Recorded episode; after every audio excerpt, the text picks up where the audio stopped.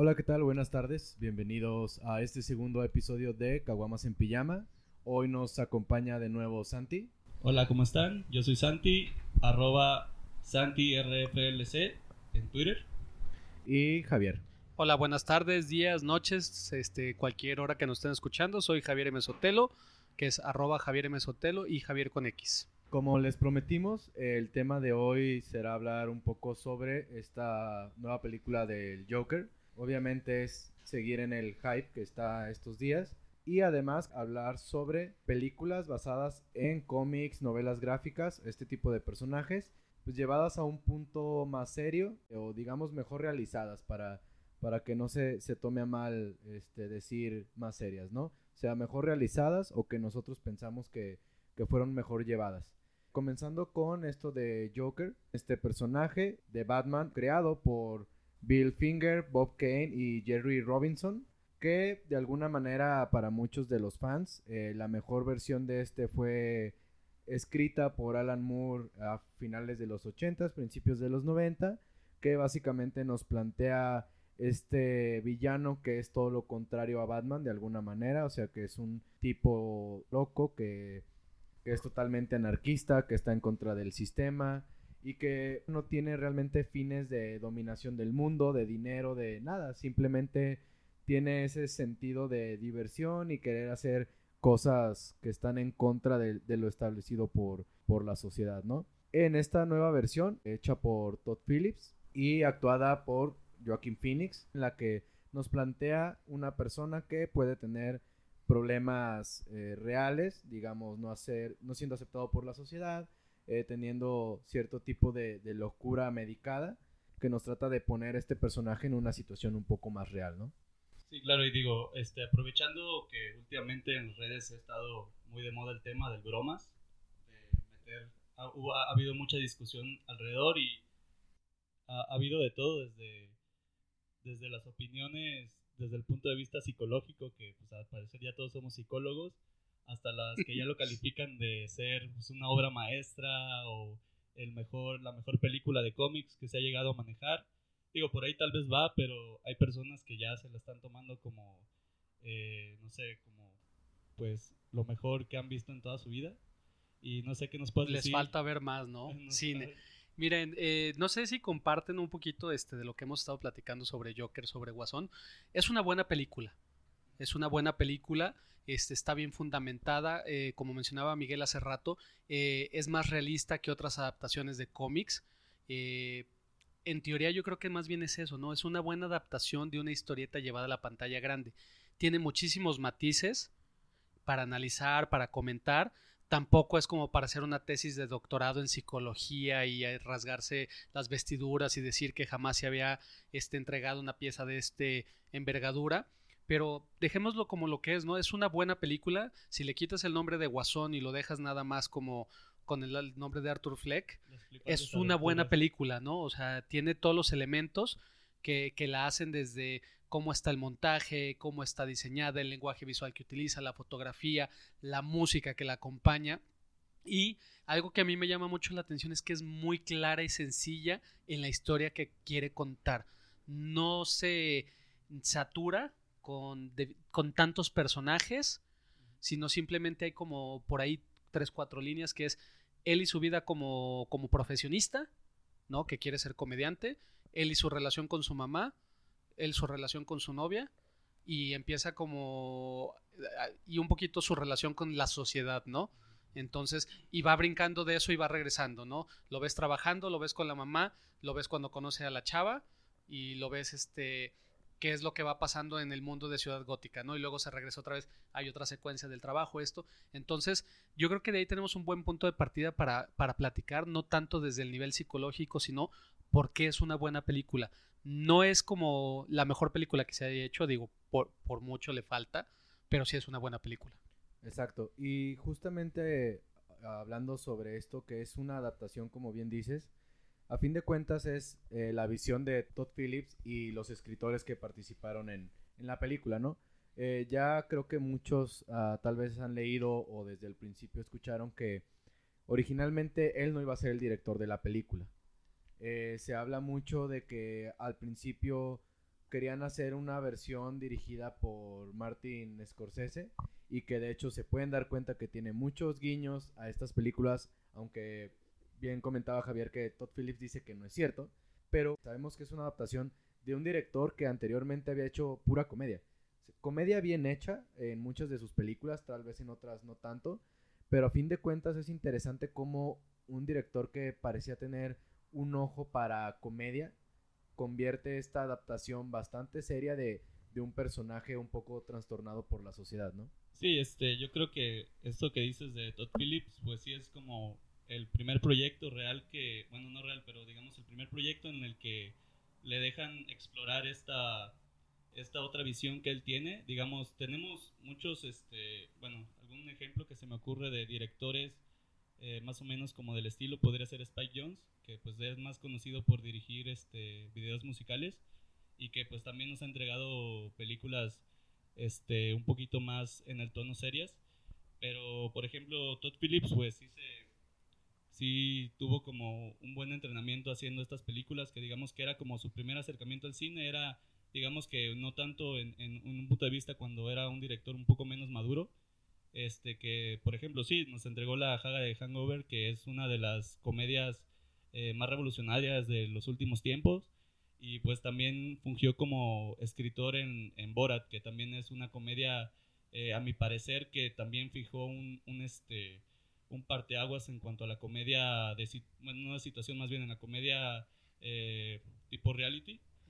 Entonces, digamos que eh, Todd Phillips ya había demostrado que es un buen director, que tiene un humor este, muy, muy agudo y que este, podría presentarnos este, cosas muy interesantes a, futuro. Y digamos, y este, en esta película, pues ya es como su, su afán de, de, de decir, bueno, este, ya me conocen por toda mi comedia, entonces ahora les voy a demostrar que también puedo hacer este, este, un cine un poquito más serio y digamos que igual y pudo, pudo haber sido como algo que él siempre quiso hacer, pero digamos por el renombre no se lo habían dejado o digamos que el dinero todavía no se lo permitía, entonces ahorita que ya tiene esas posibilidades, pues nos entrega esta, esta adaptación otra vez de la historia del Joker, que como bien apuntaba Miguel, este, pues teníamos, digamos que todos tenemos medio la idea de eh, qué define un Joker, eh, un personaje, este, pero eh, también pues cada quien tiene su, su visión de cuáles son las motivaciones que tiene y digamos el, el, el de dónde viene su personalidad, ¿no? Porque sabemos a dónde, a dónde tiene que, o sea, qué características debe ser el Joker, pero digamos que los motivos pues siempre varían dependiendo de la visión fílmica que tenga el director.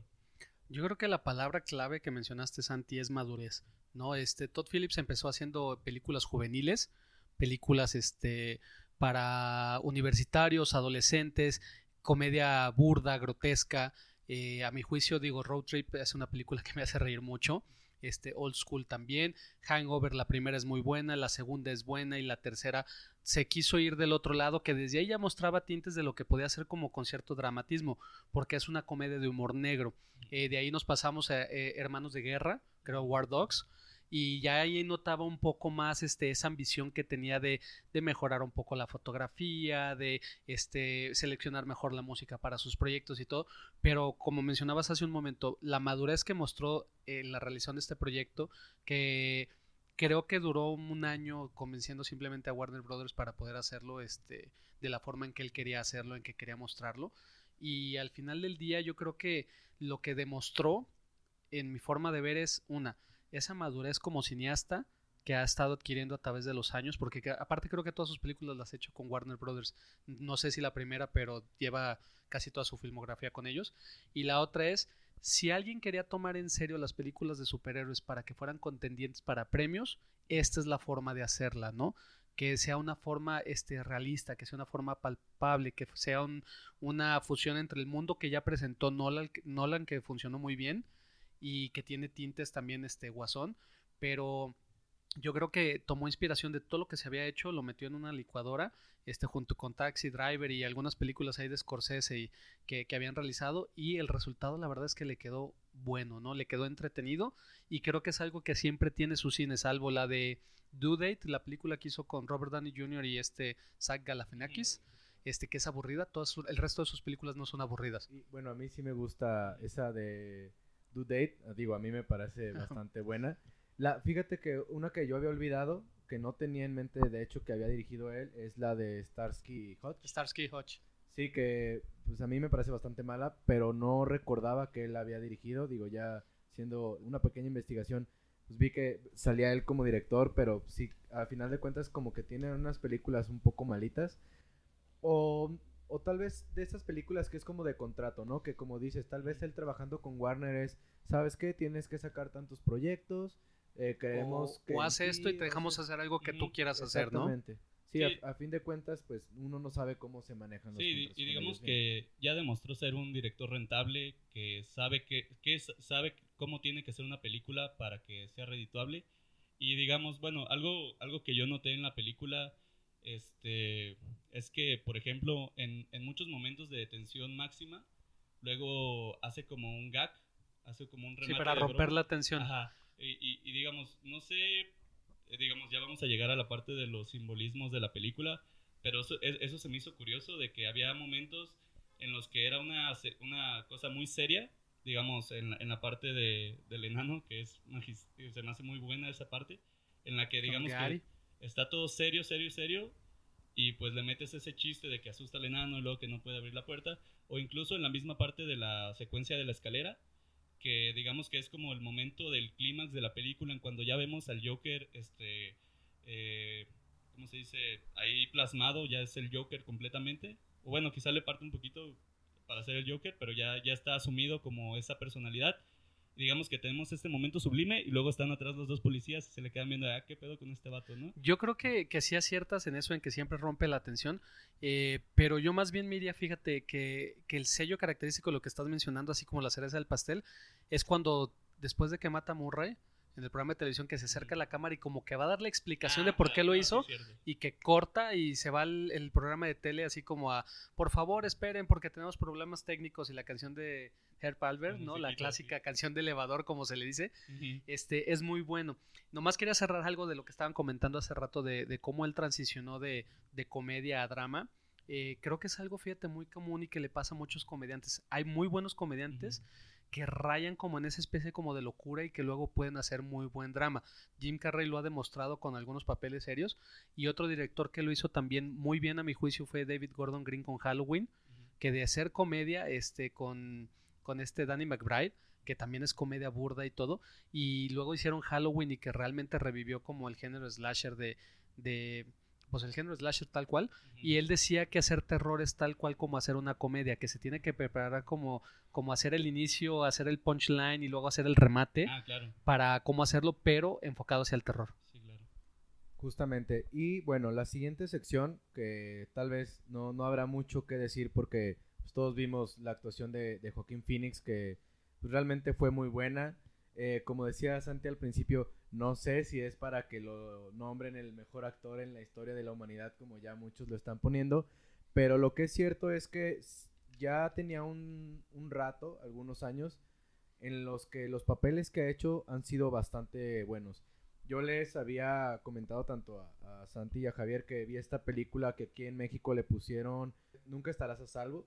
En inglés se llama You Were Never Really Here en la que él es un asesino a sueldo, un mercenario, por así decirlo, que es una película de esas de 5 pesos, pero es buenísima, o sea, la acción que tiene, la forma en la que él actúa, a mí me parece muy buena. Y la otra, bueno, Hair, que también fue bastante buena. Pero a fin de cuentas, creo que sí, en los últimos años ya él nos había entregado películas en donde nos mostraba que era un muy buen actor que tal vez hizo señales, pero era joven, entonces no era su culpa. Bueno, yo sí te voy a decir, eh, a mí señales me gusta, este, me declaro culpable, se me hace entretenida la película y se me hace que está eh, bien realizada, tiene buenos sustos, obvio, eh, la resolución, el problema que le pasó a Shyamalan es como lo de, eh, haz lo tuyo, como con Bart Simpson, ¿no? Que, eh, hace el giro, eh, y sorpréndenos, ¿no? Este, mueve el tapete debajo de los pies y hace algo sorprendente. Entonces, obvio, ya lo estaba uno esperando y pierde fuerza.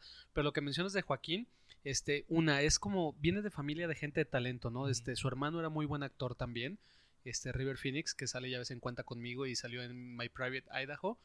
Y él tiene creo que una serie ya de películas que han estado eh, en el radar de los premios, creo que desde que hizo Walk the Line. ¿no? Sobre la vida de Johnny Cash. Y a partir de ahí ha tomado proyectos como Hair. Bueno, en Gladiador este, también estuvo nominado. Ah, sí, es cierto, en Gladiador. Eh, pero estaba más joven, como mencionas, ¿no? Eh, luego ya ves que trabajó con Paul Thomas Anderson un par de ocasiones y las dos veces estuvo, creo, nominado, o si no, por lo menos por The Master. Entonces, eh, es garantía. Lo único, no sé si notaron de repente que hay momentos en que siento que sí se perdía completamente como el guasón, pero hay momentos en que, por ejemplo, cuando bailaba, cuando, cuando está bailando él en calzones o, sin camisa, este a mí me, me, recordaba mucho a Joaquín Phoenix, no sé por qué, o sea, sí me daba la impresión de que lo estabas viendo a él, que es un poco extraño y es un poco retraído, y, y, había momentos, por ejemplo, cuando está en el programa de Murray que le sean los close-ups, ya cuando se está terminando de transformar en el guasón, este, o está asumiendo ya la personalidad de guasón, que decías, realmente ya se perdió, ¿no? Completamente, ya, ya es, ya se transformó. Entonces yo sí tuve por ahí momentos, este, que me sacaron un poquito, pero la actuación de él sí seguramente va a estar nominado para Oscar.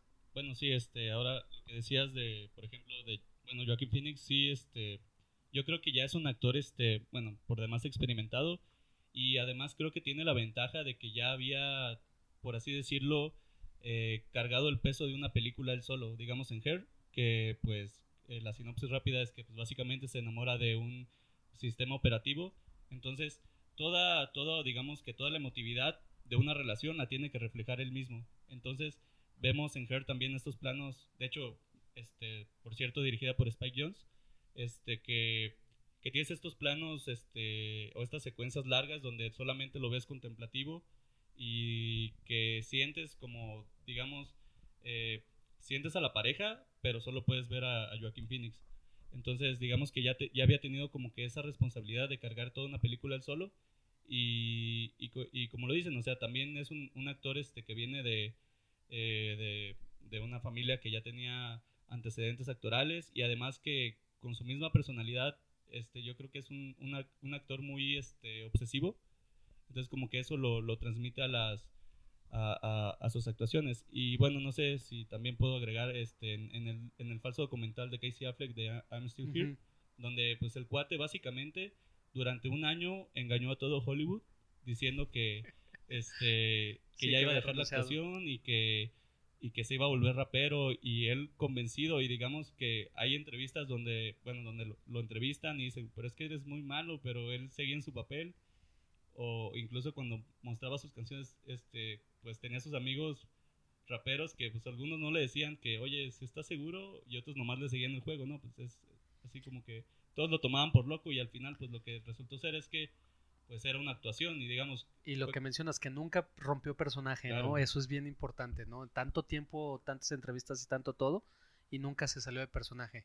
Sí, no, de hecho es, es bastante bastante chistosa en general, bueno, el falso documental, porque digo, si tú lo ves ya años después que sabes, sí, sí, la verdad te da mucha risa cómo, cómo los demás le creen, ¿no? Porque hasta dices, es que es ridículo, o sea, cómo en algún momento realmente le creyeron, pero fue tanto tiempo, o sea, como dices Santi, fue un año completo en donde yo me imagino que tal vez las primeras dos semanas o las primeras presentaciones, todos dijeron, ay, este está payaseando.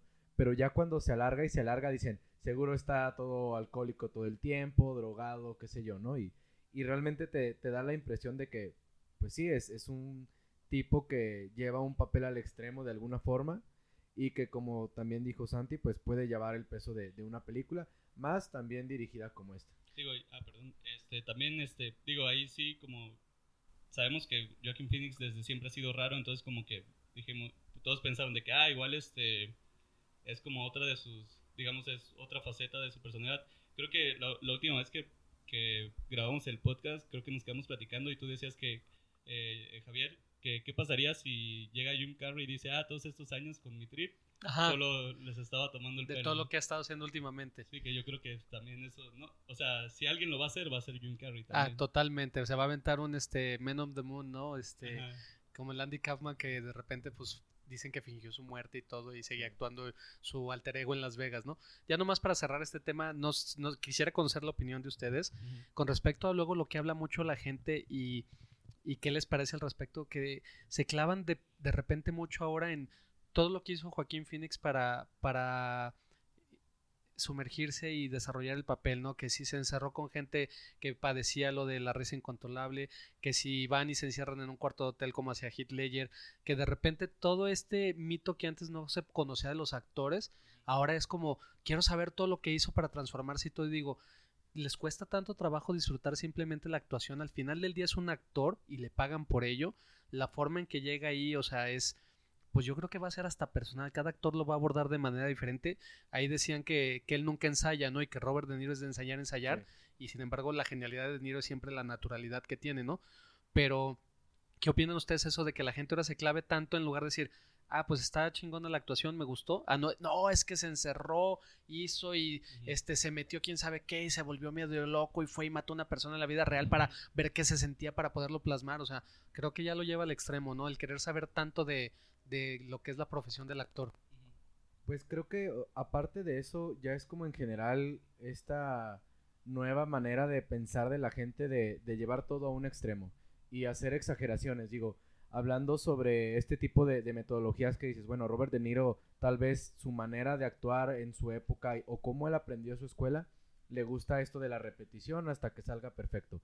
Tal vez hay otros que, como dices, llegan y quieren ser más, más espontáneos este, y luego también hablábamos una vez de, de muchas de las películas, digamos ya de culto, históricas, o sea, de las mejores películas que se han hecho, que después hablando con los, o entrevistando a los, a los actores, te mencionan que el director les está gritando todo el tiempo, que había, este, digamos de alguna manera, violencia, como lo llaman ahora, pero que sabes que sin ese tipo de acciones, las películas no hubieran sido así, ¿no? O sea, a fin de cuentas, como dices, tal vez ahorita ya se conoce más, hay más celulares, hay más información, todo está en internet. Y seguramente muchas de las películas se han hecho así, pero nadie lo sabía. Y a fin de cuentas siento que es ahorita este mame sin sentido que se hace en general para todo. O sea, tanto en el cine como en la música, a mí ya me parece risible que saca un disco, no sé, Juan Jones, y de repente, no, es el mejor guitarrista de la historia, es el mejor bajista de la historia y no han escuchado en su vida a nadie que realmente hizo las bases de lo que escuchamos ahorita. Pero, ah, no, es que tú te cierras a la música vieja y es de, no, es que lo que él está haciendo lo hizo alguien hace 50 años con menos dinero, con, con menos dinero en Menos tecnología. Con todo en contra, o sea, de que traía su guitarra que se la regaló su abuelito, no sé, o sea, y es como llevar todo a este extremo del mame. Sí, este, al respecto yo creo que, eh, bueno, algo que yo pienso personalmente es que se crea todo un mito detrás de una actuación icónica. Digamos, tenemos el caso de Heath Ledger, que obviamente es eh, nuestro referente. Es que, ah, pues el vato se metió tanto que se volvió loco que, y que por eso se mató. Que no sabemos qué problemas traía realmente Heath Ledger y que igual y no tenían tanto que ver con la película. Y ahorita, por ejemplo, la gente tiene mucho morbo de decir, ah, es que este vato se mató de hambre. Y por ejemplo, este, ah, ¿cómo se llama? Christian Bale. Ah, bueno, también Christian Bale, pero este, el otro Joker, ese me fue el pedo. Jack Nicholson, Jared Leto, el, malo, el, malo. el malo. o sea, bueno, no, sí, sí, yo cagado. El, que es, el que toda la gente dice que es malo. Yo también, pero, eh, pero, por ejemplo, él que no, no recuerdo para qué papel también tuvo que hacer cambios así muy extremos y le dio gota. Y digamos como que la, la gente tiende a idealizar también de que, ah, pues este cuate sacrificó su salud para el, para el personaje y sacrificó su cordura para el personaje, cuando realmente, digamos, pues... Cuando realmente no lo hacen. Ah, porque está controlado todo, digo. Claro, o sea, no se meten en riesgos, porque obviamente pues van con profesionales. Pero además diría, yo la verdad, este, me gustaría ver a una persona que hizo una actuación buenísima, pero fue porque él es actor. O sea, no se tuvo que meter en nada eh, nada extremo, digamos, pero es lo que la gente piensa, de que para hacer buenas actuaciones o icónicas tienes que sacrificar tu salud o sacrificar tu cordura. Yo creo que un buen ejemplo de eso es Tres Anuncios por un Crimen. No sé si han visto esa película. Sí. Cualquiera de los actores que agarres en esa película es bueno, es memorable y sin embargo nadie hizo ningún extremo de todo esto. Pero la que, perdón, es que la gente si, si no tienes eso detrás dice, ah, pues es que estuvo fácil, ¿no? O sea, ya no saben qué es la actuación claro. realmente. Y bueno, nomás para cerrar, fíjense que yo he pensado mucho en eso de Jared Leto. Eh, a mí es un Joker que, que, me gustó dentro del universo que estaba. Siento que le faltó tiempo y le faltó que lo desarrollaran. pero si te fijas visualmente en cómo está representado Superman, Batman, Mujer Maravilla, Aquaman, creo que ese guasón encajaba bien en ese universo. ¿No? Sí, Ahora, de alguna manera funciona, pero las películas no son buenas. Exacto, este tenía, tenía ciertos, para mí tenía cierto sentido cómo se veía y cómo se, se desenvolvía en ese universo. Que no funcionara, eso es otra cosa, porque la calidad que tiene, no, y me puedes interrumpir. Ah, ah es que yo digo, es que no, no, no era para que se me tomara mal, pero... No, no, no. Porque Jared Leto sí se me hace un buen actor. Es muy buen actor. No, digo, a mí, a mí realmente también me parece pésimo inclusive el, personaje. Digo, entiendo lo, lo, que dice Javier, que realmente sí, si te pones a analizarlo, embona muy bien el universo que quisieron hacer. Sí. Pero el problema es que ese universo fue malo. O sea, nada funcionó en ese intento de universo de DC. Lo cuchallaron bastante en la postproducción. No, y lo, mutilaron totalmente. Pero, por ejemplo, eh, la risa que él hace a mí me gustó. Este, es un poco más desquiciado, un poco más gángster. Y, y yo en lugar de que, es lo que dice Miguel, o sea, el mame que trae la gente de, nah, Hitler sigue siendo el definitivo, Jack Nicholson o este, César Romero de la serie. A la madre todo, o sea, yo soy feliz de que me ha tocado vivir tanto tiempo para poder ver todas estas versiones.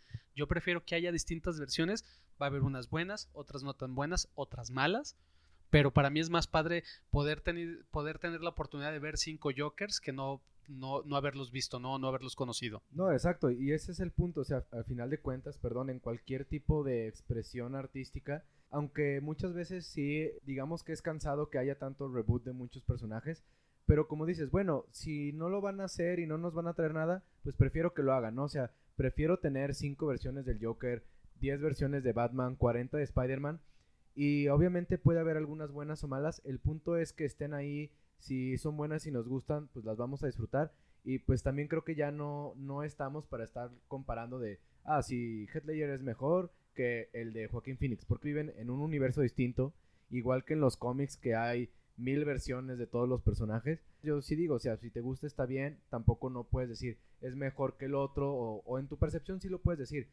gusto, ¿no? En gusto está bien que puedes decir pero no llevarlo a, ese extremo en donde, ah, tú eres un pendejo, porque a ti no te gustó tanto como a el otro, ¿no? no, y digo, y que aparte las construcciones son muy diferentes y los propósitos son muy diferentes. Y la visión del director. Y la visión del director es muy diferente, o sea, ya no depende del actor tanto, sino que estás limitado a, a, un, a, un, a un guion y a una estructura de cómo tienes que desarrollar a tu personaje. Porque, bueno, algo que, quería apuntar también es que realmente... Eh, la mayor parte de la película Joaquin Phoenix no es el Joker, es Arthur Fleck. Y estamos viendo la transición. En la de Ledger ya vemos al Joker como es.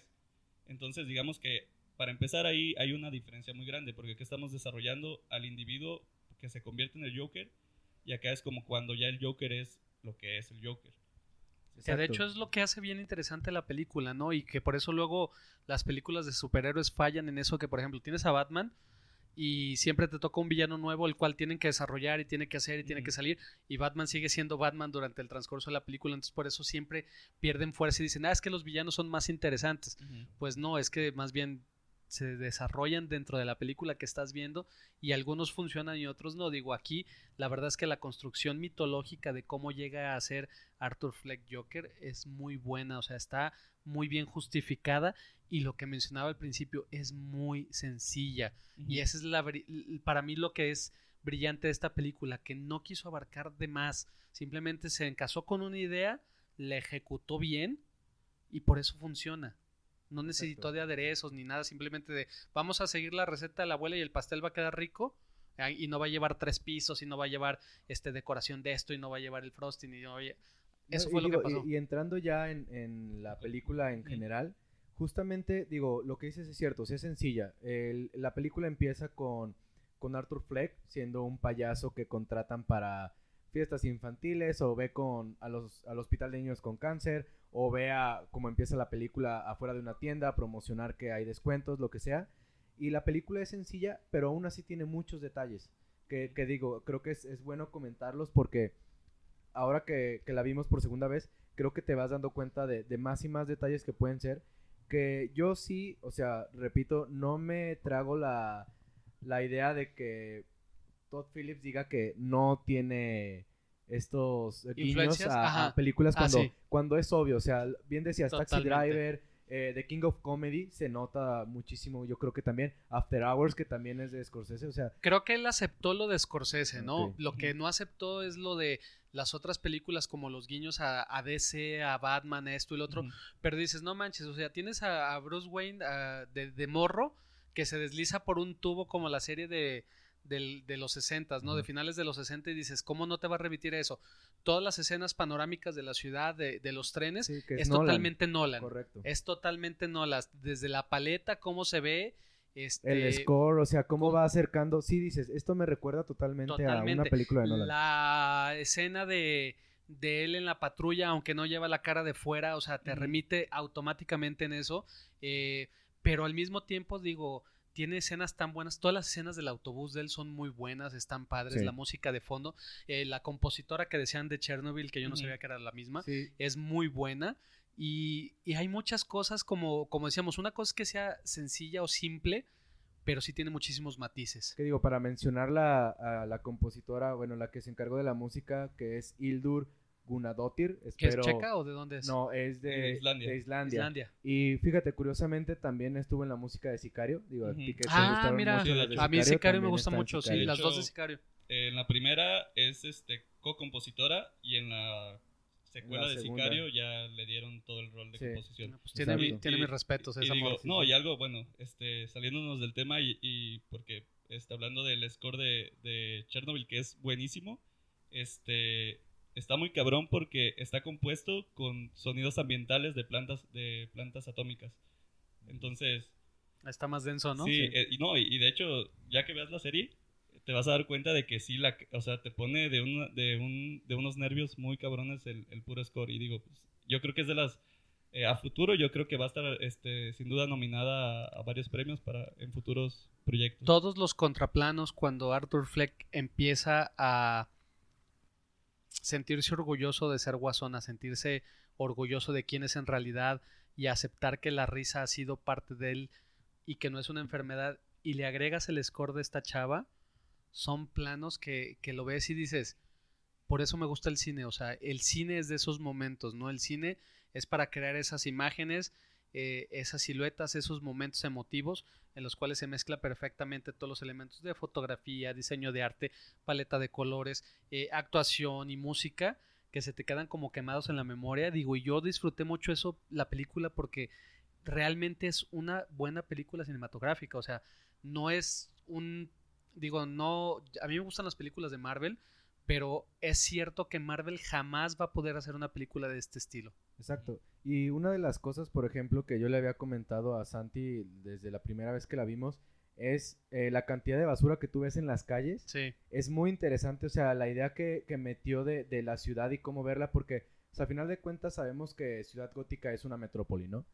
Y creo que en todas las películas habíamos tenido de distintas versiones de cómo se ve la ciudad. Incluso la de Nolan, que digamos fue la primera tratándose de una película pseudo realista, pero que yo creo que tenía errores, por ejemplo, que en muchas tomas de la ciudad no había gente. Y de repente decías, ¿cómo es una metrópoli con esta cantidad de personas? Y veías de repente las calles muy vacías y luego no. Y ese tipo de cosas como que tal vez uno no lo vea a primera vista, pero después se te empieza a hacer extraño. Y en este caso siento que va muy bien todas las escenas en calle. Sientes que sí estás ahí en la ciudad, o sea, la aglomeración de la gente, ¿no? que, tienes la basura, que tienes como que la iluminación de la ciudad así a, medias. Las luces fallando, ¿no? Constantemente. Cuando se mete al baño después de que, de que asesina a los tres tipos. Un baño de estación, tal cual. O sea, está horrible y dices, es que sí me la trago que es una metrópoli vieja y que tiene zonas ya en decadencia. Que sí, digo, de hecho sí va con el, tono de la película que visualmente te lo va marcando todo el tiempo. Incluso en las partes, eh, quizá, eh, digo que es algo que ayer apuntaba Javier, en las partes donde sí está, con, digamos que en los pocos momentos de felicidad que el, Joker se acepta, se empieza a ver todo más luminoso. Entonces como que también el, lenguaje visual de la película hace muy bien eh, esa labor de irte llevando este, durante las transiciones de, de, de las emociones. Y digo, algo también de lo que apuntabas, Javier, de que algo que tiene es un punto muy fuerte de la película, es que no es pretenciosa, es directa en lo que va a decir, en lo que, en lo que te quiere presentar, y digamos que no, eh, eh, en momentos quizá es demasiado directa, como en, en la parte cuando, cuando nos muestran los flashbacks de la chava, cuando quizá ya desde que entró al, al departamento y que no lo reconoció, dice, ah, pues es que pues, este güey se imaginó todo. Claro, ahí sí se está pensando, como dices, en una audiencia que a lo mejor no pudo captar esa eh, sutileza, ¿no? De, del momento en que, en que ella no lo reconoce. Y lo que mencionas es muy cierto, ahí entra lo que platicamos al principio, la madurez de Todd Phillips, ¿no? De realmente de cómo vamos a transicionar esta escena con otra.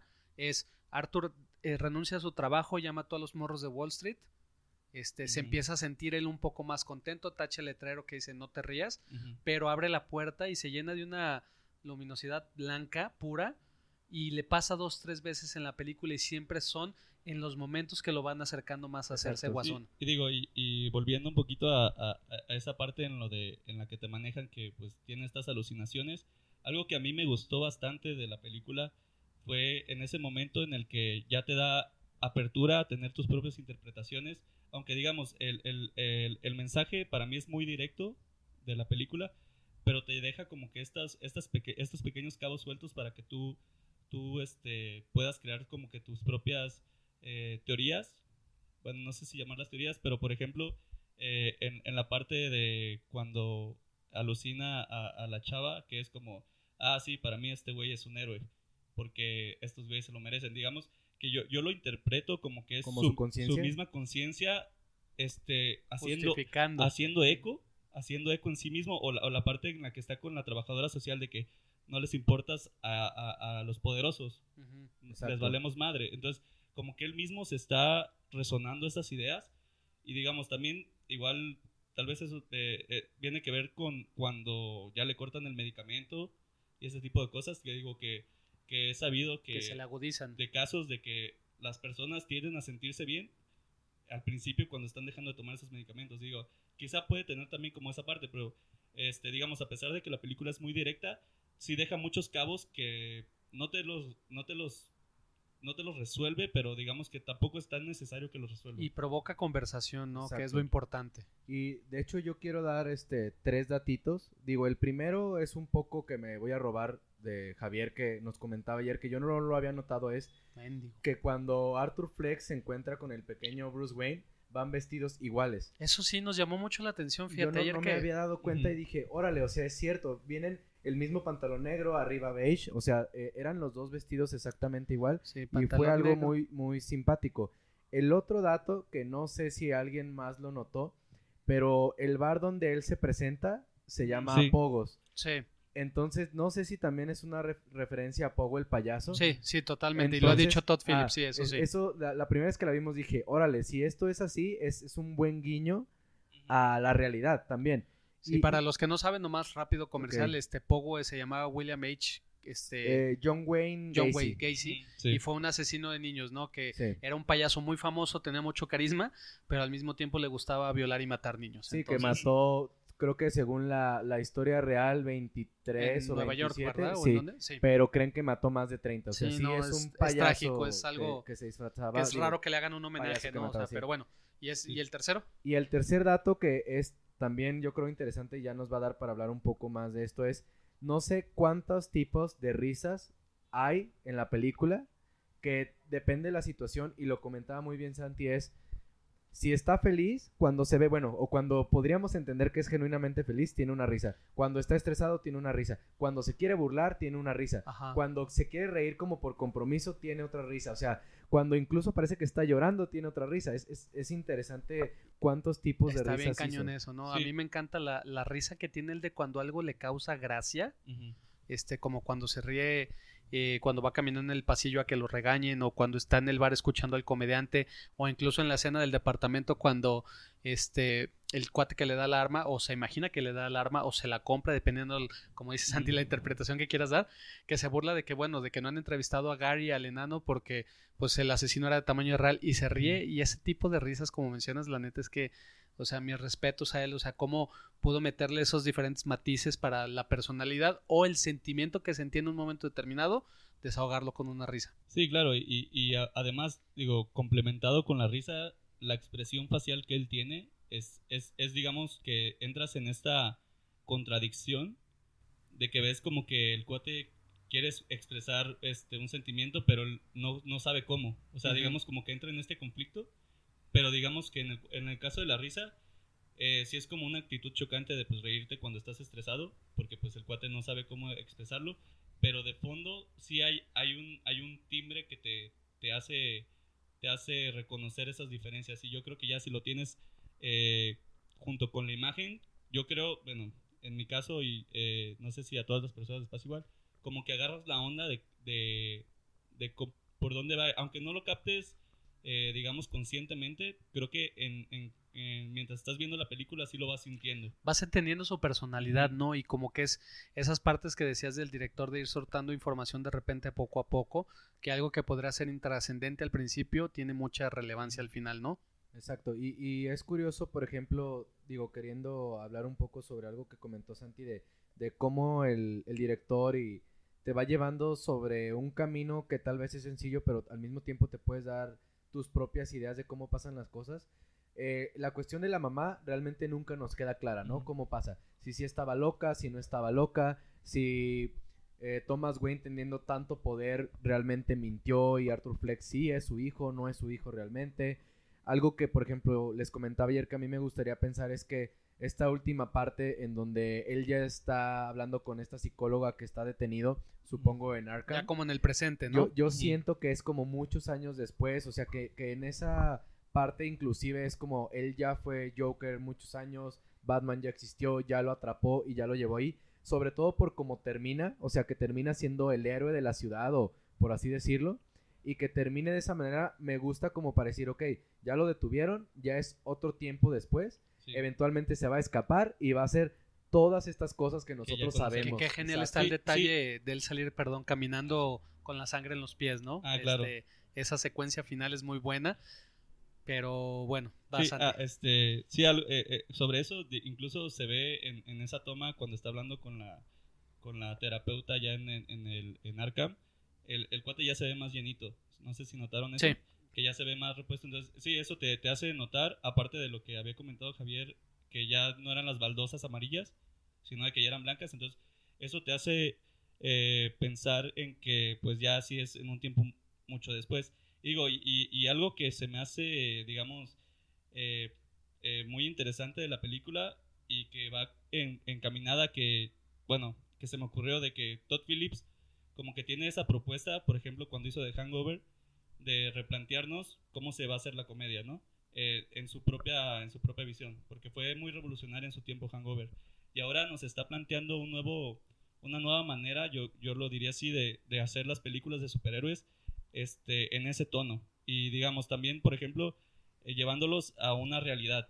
Porque en ningún momento se siente como una película de superhéroes clásica, en la que, bueno, tenemos que son eh, elementos que suceden en, la realidad planteada por el universo del superhéroe, pero acá es completamente mundano, porque en ningún momento ves este, superfuerza, en ningún momento ves eh, un plan demasiado elaborado, sino que vas viendo cómo se va desarrollando los, los sucesos.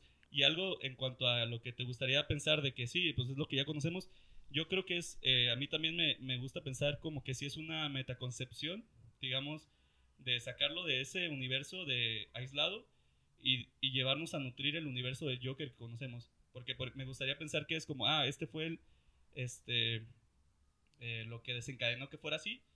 Y digamos que luego ya se va al, al Joker de Headlayer, por ejemplo. Yo, por ejemplo, creo que ahí sí no estoy de acuerdo en que él haya planteado, porque lo que dices de que, ok, no hay super fuerza y eso, pero porque el personaje no lo tiene. O sea, si, si te pones a pensar realmente, Nolan lo hizo primero. En la trilogía de Batman tampoco nadie tiene super fuerza, inclusive el personaje de Bane no es el personaje de Bane de los cómics que tiene este suero que lo hace súper fuerte. Realmente solo es un muy buen peleador. La máscara la tiene porque durante esta plaga tipo enfermedad que les dio, pues le ponen ese tipo de gas, ¿no? En teoría lo cuentan para, para el dolor que siente, o sea, como tipo medicamento toda su vida. Y Batman no tiene superpoderes, va a entrenar con unos tipos en Asia que son la chingonería para los putazos. Y luego tienes a Catwoman que realmente es especialista en, robo, o sea, no tienes, no tienes realmente ese tipo de cosas. Sí, tienes exageraciones. Incluso el, Joker de Heath Ledger. Sí, como el cuate que se cae sin que lo golpeen y cosas Pero vuelvo a que es sencillo porque ese personaje no lo tiene. Es lo mismo que, hablar, por ejemplo, en Watchmen, que yo creo que fue la Mm. primer película bien, bien lograda de un cómic o de una novela gráfica o como lo quieran llamar, tienes el personaje de Owl, Night Owl, que, que no tiene superpoderes y es como un Batman, ¿no? Y luego tienes a Rorschach, que tampoco tiene ningún superpoder y realmente es un güey súper inteligente. Y nunca, y él de hecho podría ser como el primer superhéroe llevado a una sociedad real y que él aprende a convivir con sí, personas que tienen superpoderes, pero él no tiene nada. O sea, inclusive está esta escena donde llega la policía y que se las arregla con una lata y unos cerillos, Sí. o sea, ya, ya había pasado eso. Lo que, lo que sí estoy de acuerdo es que sí la llevó a, digamos, a otro escalón un poco más de estos superhéroes sean obra de la misma humanidad y de por problemas que han Supervillano. tenido. O sea, Sí. güey, Ahí les va una pregunta, digo, con respecto a lo que menciona Santi, que dices que Todd Phillips plantea una nueva forma de hacer cine de superhéroes. Yo no lo siento tan así, ahí te va por qué. ¿Qué otro superhéroe crees que esta forma de tratamiento pudiera acercarse? Creo que funciona con el universo de Batman por lo que menciona Miguel, porque es toda una galería que no hay nadie, bueno, sí hay este personajes sobrenaturales, este o algunos que tienen superpoderes, pero en general la mayoría son humanos, ¿no? Y se destacan por ciertas características especiales que van desarrollando a lo largo de su vida. Pero por ejemplo, ¿te imaginas una historia similar con Superman? No, no se puede. No se puede, ¿no? O ni siquiera con No. Aquaman.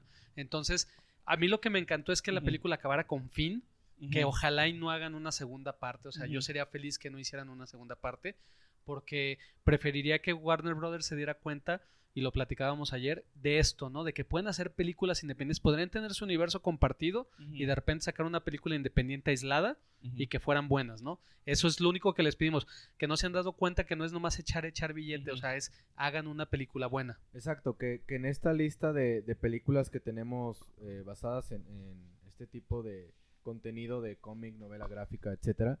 Por ejemplo, a mí de mis favoritas eh, es y será seguramente Logan. Tal vez eh, la última parte ya cambia otra vez a, a este concepto de superhéroes de alguna manera, pero la mayor parte de la película y sobre todo el inicio realmente no tiene que ver con superhéroes, ¿no? Es la vida de, de una persona cansada que, estoy de acuerdo, ha vivido 200 años, pero que realmente te plantea más un tipo western en una. Ciudad este, ya dada menos, bueno, en un futuro de hecho ya distópico, o sea, todo, todo mal, y que realmente él solo quiere ya terminar su vida tranquila, ya no quiere nada, lo vuelven a buscar, él ya no quiere problemas. Vemos a- al personaje de Xavier, que está en una eh, silla de ruedas o en una cama ya también este súper viejo y que él tampoco ya ni siquiera demuestra poderes, o sea, ya es como ya estoy cansado de esto Sí. y eso está, está muy padre, ¿no? O sea, creo que es llevar el concepto, hacerlo no tan exagerado, o sea, que sin, sin meterme a este mame de que yo esté en contra de las películas de Marvel, porque a mí me encantan, es que siguen otro tipo de línea, Sí. buscan otro tipo de audiencia, ¿no?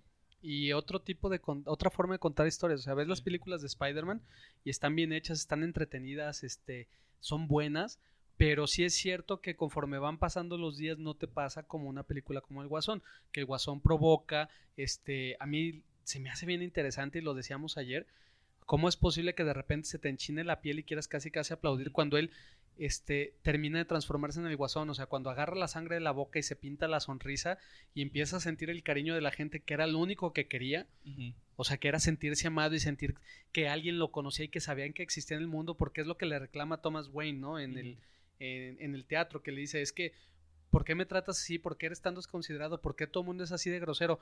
Lo único que quiero es un abrazo, ¿no? Correcto. Y Sí. dices, no manches, y los que lo vienen a abrazar son los villanos. Y sin embargo, ese motivo, ese momento cuando dices, no manches, se está haciendo el guasón, y de repente pones freno y dices, ay cabrón, o sea, me manipularon de una forma que estoy a favor y estoy echándole porras a un güey que acaba de matar a cuatro o cinco personas, ¿no? Este, y, y bueno, eh, yo nomás como acotación hace rato que se me olvidó, me acabo de acordar, y ahorita va Santi, Sí, sí, los únicos dos peros que le pongo a la película es una, que cuando va en el elevador de Arkham, está el elevador grafiteado y digo, ay cabrón, pues si ya estás en la institución está muy raro que alguien se ponga a grafitear ahí.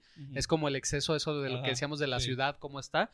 Y la otra, que lo atropellen. Ese tipo de detalles de repente Ajá. dices, si vas bien realista, bien realista, bien realista, lo atropellas y el güey se para y no trae ni un pie roto, ni una costilla, ni está sangrando y todavía continúa como dos horas más haciendo su vida. Digo, Bueno, a mí me pasó en, bici a una velocidad más alta y sigo ah, aquí, entonces...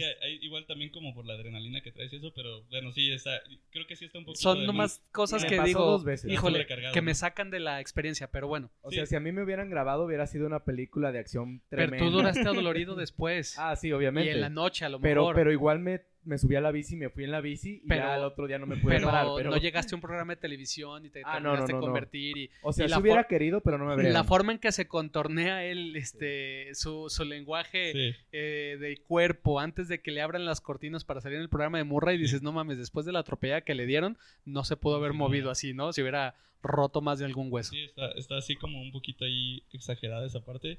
Pero bueno, también con lo que decías de que hay partes en las que, por ejemplo, sí está como que se siente muy sobrecargada yo creo que igual y también, o sea, dentro de todas estas cosas que nos dejan libres de interpretación, podría ser como que la percepción que tiene el personaje de que el mundo es un lugar todo culero, ¿no? Entonces te lo manejan visualmente, pero ya sabemos que el Joker está manipulando nuestra realidad, ¿no? Entonces, Exacto. que tiene como que esa dicotomía entre las, eh, digamos, los sueños vívidos, como en, en la primera parte cuando eh, nos está planteando las motivaciones del Joker, que en esa parte es como quiero este amor este fraternal, eh, de un padre. Paternal, sí. Ajá, eh, paternal, pero así más específicamente. Bueno, igual a lo mejor también el de Bruce, ¿no? Ah, claro. Exacto. Ah, bueno, sí, sí, de, todo, o sea, porque pues, él nunca tuvo eso, ¿no? Y, digamos que eso se me hace muy chido de cómo vas este, cambiando de eh, los sueños vívidos que te meten como que en esa, te van metiendo en la mente de este cuate y luego cuando lo contrastas con las alucinaciones, que también es la realidad que te están presentando a ti. Entonces es como ahí, digamos que sí hay mucho para jugarle a la idea de que, bueno, realmente estamos viendo la realidad desde la perspectiva de este cuate. Y algo de lo que decías en cuanto a que Warner este, bien podría seguir por esta línea de hacer su franquicia que va a ser popular y con la que vas a vender juguetes y tener esta, esta otra parte que, como dices, no se necesita un gran presupuesto ni grandes producciones para contar una buena historia y aparte para ganar dinero, porque ya rompió el récord de taquilla de Exactamente. Entonces, digamos, yo creo que obviamente no lo van a, no lo van a ignorar y van a irse van a intentar hacer esa línea. Creo que este año ya se convirtió en la película más taquillera de Warner a nivel mundial, o sea, más que It, ya ves que It estaba, sí, capítulo ¿Qué, digo? Es, lo malo que del otro lado con Marvel creo que eso nunca va a pasar porque ya, vimos que su tirada es irse a cantidades de ganancias que nadie más lo va a volver a hacer. Ese modelo, es que no les, no les da tiempo de administrar tantos proyectos y se van por lo que va a dar dinero. Digamos que Warner, que ahora pues ya todas las productoras son pequeñas comparadas con Disney, ¿no? Que digo, al final las podrían hacer un poco, o sea, no seguir la, la receta que, que, siguieron estos 10 años, o sea, yo, yo, estoy de acuerdo en que, por ejemplo, eh, Thor Ragnarok se salió un poco de lo que habían hecho y me gustaría eso, o sea, que, que de vez en cuando hagan alguna que tenga estos, estas notas distintas, ¿no? Que yo, por ejemplo, hablé de Logan, de Watchmen y B de Venganza, que creo que son las tres. Las que más sobresalen, ¿no? Que sobresalen mucho. Y tengo, por ejemplo, otra lista que hice de, de, algunas que tal vez no están en este entorno súper realista, pero creo que están perfectamente bien logradas, que es este Deadpool, tanto la 1 como la 2, creo que en su universo está todo bastante bien logrado. Eh, Hellboy, las dos de, de, Guillermo del Toro, creo que también funcionaron súper bien. Eh, en esa época donde pues también los superhéroes eh, todavía no viene esta super oleada, ¿no? O sea, venía empezando, teníamos buenas películas, teníamos Spider-Man ya, teníamos X-Men, pero él, 1 y 2. 1 y 2, y él ya como que hizo su propia versión. A mí, por ejemplo, me gustó mucho Soccer Punch, me, me parece una película bastante buena. No he leído el cómic, eh, vi alguna vez uno, nada más por curiosidad. Me gustó bastante. ¿Cuál es, perdón, es la de Zack Snyder, de las morras? O... Sí. Ah, ok, es que he visto pedazos, nunca la he visto completa. Y Scott Pilgrim, que también... Scott Pilgrim es, una joya. De, un cómic, es muy, muy buena. O sea, tenemos una lista de, de, películas que nos dan otra versión de, de cómo llevar al cine un cómic. Ah, y Kikas, que Kikas, creo que también la primera, ¿verdad? Sí, la primera. Javier, no sé qué opinas este, al respecto de esto que estamos hablando de, o sea, de que ya pues, hacer como nuevas, o sea, igual ya tomar el universo, de, digamos, el, el género de eh, superhéroes y experimentar un poco, porque, bueno, no sé dónde escuché que eh, quizá la segunda de Doctor Strange le iban a hacer de terror o algo así. Sí tenían, sí tenían planes, eh, pero dime, dime la ah, es que digo, es que, por ejemplo, algo que, digamos, yo la verdad no soy fan del cine de superhéroes. O sea, la mayoría de las de Marvel no las he visto. He visto aisladas y las considero buenas, como la de Ragnarok. Se me hace una película muy buena.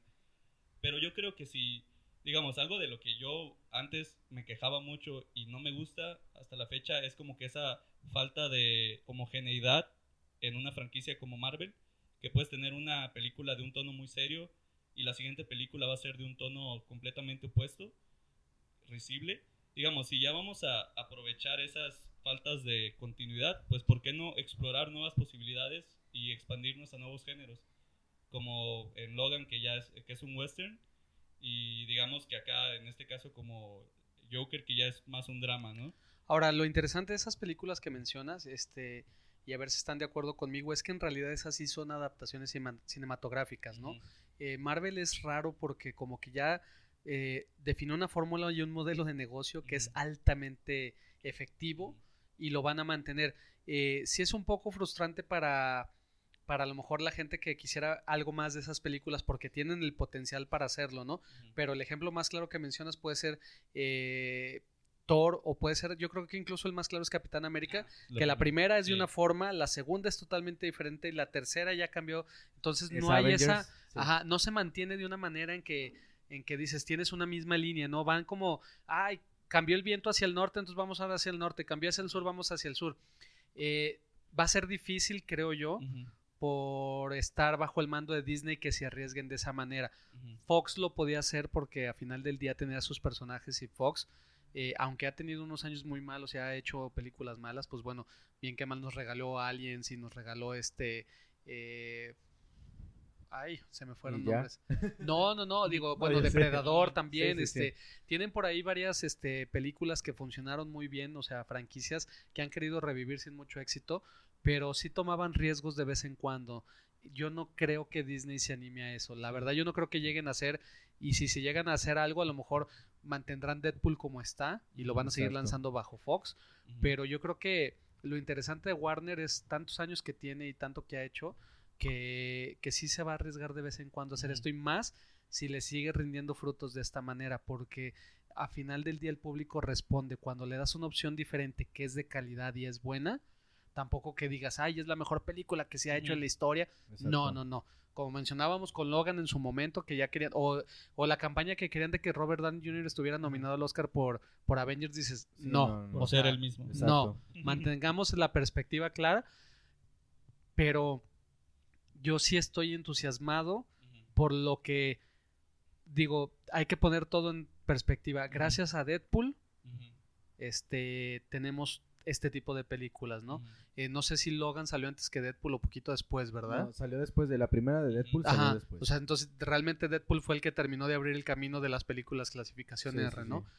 Yo, como mencionas, digo, ya estaba Watchmen, ya estaba B de Venganza, pero como no eran personajes tan establecidos, Sí, pero no, no eran franquicias, o sea, no era, no era como que dijeras, haces una película del Capitán América en R, ¿no? O sea, a la hora que, que, Deadpool salió y que era medio, no medio conocido, era muy conocido, pero tuvo éxito, nos dio Logan, nos dio ahora Joker, o sea, nos dio una serie de películas que, que antes no se pueden hacer, que dijeron, pues bueno, si en lugar de gastarnos 200 millones de dólares, ¿cuánto costó Batman y Superman? 300, una cosa así, más mercadotecnia, más esto, lo otro, eh, y estas se gastaron 40 creo, más otros veintitantos de publicidad, y lleva 500 y tantos a nivel mundial. Que es súper rentable. Exacto.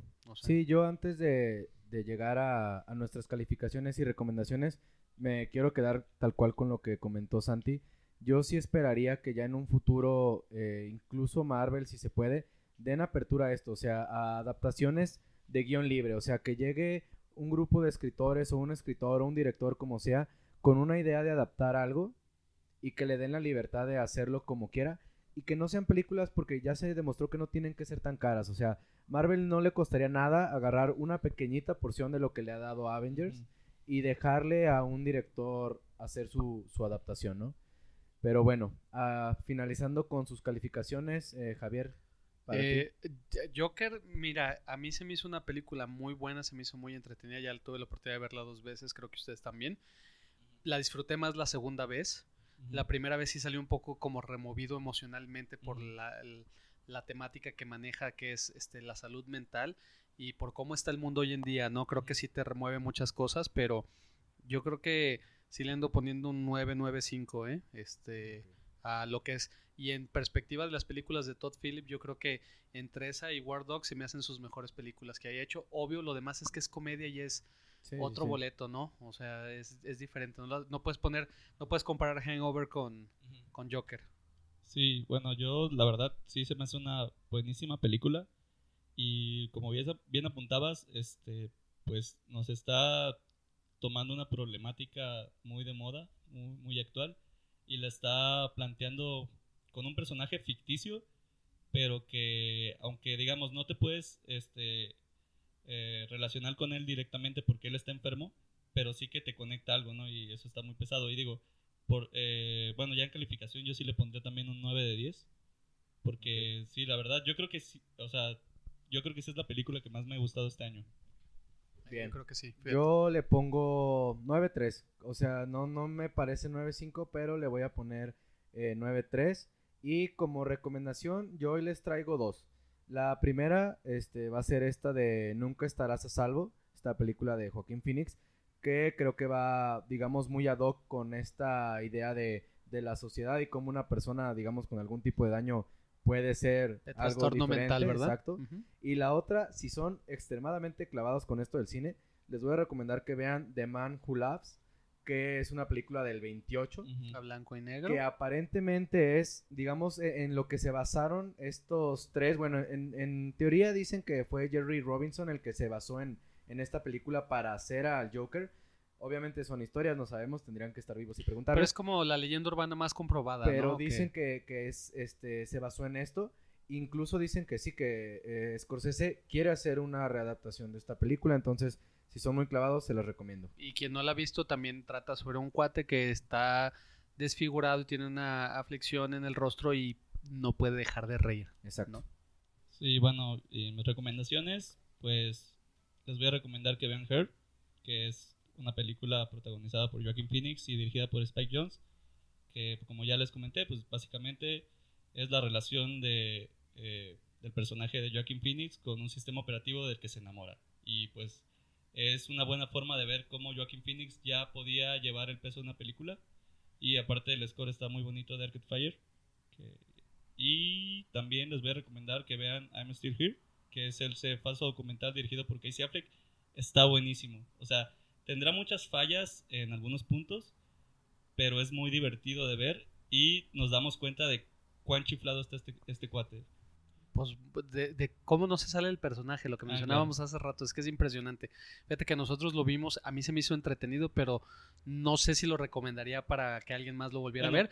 Lo puedes recomendar como para que Joaquín Phoenix vean como el tipo de compromiso que tiene ante los papeles que desarrolla, ¿no? Eh, yo ahí sí me iría eh, a recomendar War Dogs de Todd Phillips, este también Road Trip, que se me hace muy muy buena. Eh, ya mencionamos ayer de una frase que es clásica, a ver si alguien puede dar con esa frase que, nos gusta mucho de Road Trip, que, dice el Deji Quilt, ¿no? Cuando van en, ah, el coche. Ahí se las dejamos de tarea que investiguen. Y de Joaquín Phoenix a mí me gusta mucho cómo actúa en Gladiador. La verdad es que realmente se hace despreciable y todo. Y creo que él salía también en una película que se llamaba Quills, ¿no? Que era este, no sé si era sobre el Marqués de Sade, que se lea Kate Winslet y que es una película de época. No sé por qué, creo que la tengo ahorita en la cabeza. Bueno, igual también si saben, nos pueden escribir ahí en Twitter si, si es cierto o no. Sí, ¿no? Y si nos equivocamos también o si están de acuerdo o no en todas las burradas que decimos en este momento, este, pues bueno, también estaría padre conocer su opinión. Y déjenos su crítica filosófica del Joker. Sus tesis. ¿Creen que puedan ser un Joker ustedes? En potencia. En potencia. Ah, porque ya ves que hay gente que dice que si te ríes durante ciertas escenas en el ah, Joker es para detectar Ah, perdón. Ah, dale, pues es lo mismo. Vamos hacia el mismo lugar. No, es que de hecho ayer, no sé si se dieron cuenta que había una chava a un lado de nosotros que como que tenía toda, toda la risa mal, o sea, la de atrás, ¿no? no, no un lado, sí, ah, bueno, no sé, pero ayer alguien se estaba riendo como el Joker, haz de cuenta, en los momentos que no se tenía que reír, se estaba riendo. Yo digo que la deberíamos de denunciar. Porque sí es peligroso. bueno, pues déjenos sus comentarios en Twitter. Este, igual síganos, eh, sigan a Javier. Ah, Javier M. Sotelo, este Javier con X, cualquier redes sociales, este estoy ahí a sus órdenes. Santi. Santi RFLC en Twitter y déjenos sus opiniones y recomendaciones y qué, qué piensan ustedes acerca de esta película que pues tiene como ya vimos un chingo de interpretaciones, pues denos la suya, por favor. Y a mí síganme en arroba Mike Flowers. Ya saben, el Twitter es Caguamas N Pijama. Y ahí escríbanos todo lo que quieran comentar sobre esta pequeña charla y recomienden los temas para los próximos programas. Gracias. Nos escuchamos. Hasta luego.